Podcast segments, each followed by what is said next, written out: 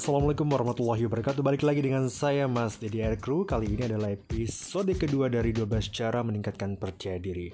Nah kemarin sudah 6 cara yang saya bagikan kepada Anda.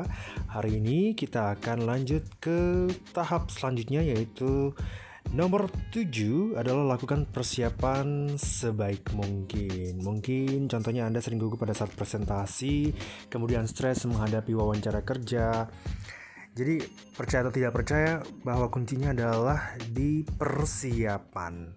Nah, misalnya Anda akan presentasi pada minggu depan. Jadi pastinya Anda harus um, melakukan persiapan ini dengan matang sehingga Anda menampilkannya dengan baik sekali di depan audiens atau mungkin di depan uh, klien Anda. Nah, yang dapat Anda lakukan adalah contohnya dapat meriset referensi yang ada tentang apa yang akan Anda presentasikan. Contohnya mungkin tentang konten marketing, anda akan um, mencari tentang statistik, prinsip, teknik, dan studi kasus konten marketing.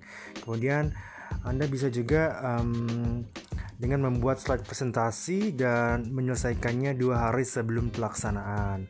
Nah, setelah dibuat, latihan presentasi itu minimal tiga kali kemudian menonton video YouTube dari beberapa pembicara favorit Anda, uh, siapa pun itu, sehingga pada saat Anda berbicara, Anda dapat uh, punya bayangan, artinya bagaimana Anda berbicara di depan umum nanti. Kemudian, memvisualisasikan ketika Anda melakukan presentasi tersebut. Jadi, uh, kita bisa melihat uh, apa yang kita presentasikan dan respon dari peserta. Nah, itu tadi uh, yang ketujuh dan kita lanjut yang kedelapan yaitu terapkan teknik jika maka. Nah sederhana banget jadi hasilnya sangat efektif. Kenapa? Karena mempersiapkan sesuatu bila situasi yang uh, atau kondisi tidak sesuai dengan yang anda harapkan sebaik apa pun anda melakukan persiapan. Sebagai contoh uh, anda sedang atau akan berkencan dengan orang pertama kali. Nah, terapkan teknik jika maka. Contohnya gini. Jika saya gugup, saya bertemu dia, maka saya akan ke toilet. Kemudian, jika dia sibuk dengan telepon genggamnya atau HP, maka saya akan memancingnya dengan pembicaraan yang ringan. Kemudian, jika dia bicara dengan topik yang saya tidak tahu, maka saya akan menjadi pendengar yang baik. Nah, dengan menerapkan teknik jika maka ini, eh, Anda akan tahu tindakan yang mesti dilakukan jika sesuatu terjadi tidak sesuai dengan harapan Anda. Dengan kata lain, Anda tidak akan blank gitu. Jadi harus ada preparation. Kemudian yang kesembilan adalah tetapkan sasaran kecil untuk meraih sasaran besar.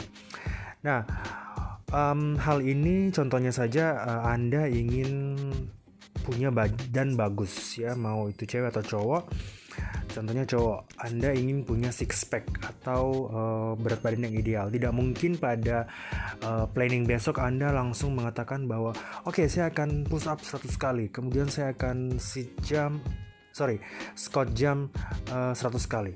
Itu nggak akan mungkin. Bahkan Anda akan sakit keesokan harinya. Makanya uh, tetapkan sasaran kecil terlebih dahulu baru sasaran besar contohnya besok saya akan mulai push up 10 kali terlebih dahulu kemudian sit up atas jam uh, 10 kali awal kemudian dua hari kemudian diulangi sehingga anda menambah durasi dan itu akan menjadi sasaran besar seperti itu Nah, seterusnya adalah bandingkan Anda dengan diri Anda. Jangan bandingkan Anda dengan orang lain.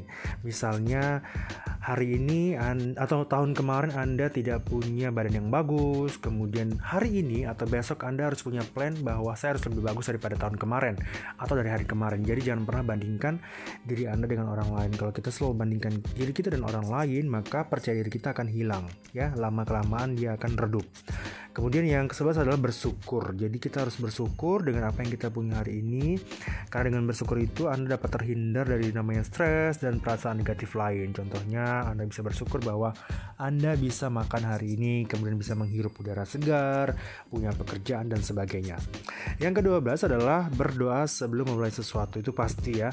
Jadi uh, ternyata setelah kita melakukan step-step yang lain tidak uh, tidak tidak mungkin kita uh, tidak meminta kepada Tuhan kita yang kita percayai. Jadi berdoa itu paling penting. Semoga apa yang kita rencanakan, yang kita lakukan pada hari itu bisa terwujud dengan baik. Apalagi ini juga dapat meningkatkan kepercayaan diri kita. Banyak orang yang melakukan sesuatu mungkin dengan tidak melibatkan Tuhan, kadang-kadang hasilnya juga tidak sempurna. That's why kita harus uh, selalu melakukan sesuatu itu dengan melibatkan Tuhan. Nah, itulah 12 tadi um, cara bagaimana kita bisa percaya diri. Jadi kamu bisa lakukan itu. Ada challenge lagi kalau kemarin saya bilang bahwa Anda menegur 10 orang setiap hari di mana pun itu di Indomaret, di lift dan kapan pun Anda berada. Sekarang Anda bisa tambah. Satu hari mungkin bisa tambah jadi 20 orang harus Anda sapa sehingga Anda dapat meningkatkan percaya diri Anda. Lakukan dari hal kecil kemudian besar. So, harus Anda lakukan dan komen apa yang terjadi. Uh, please share this video, this podcast ke teman-teman Anda. Uh, like juga dan jangan lupa subscribe. Thank you so much for listening and watching.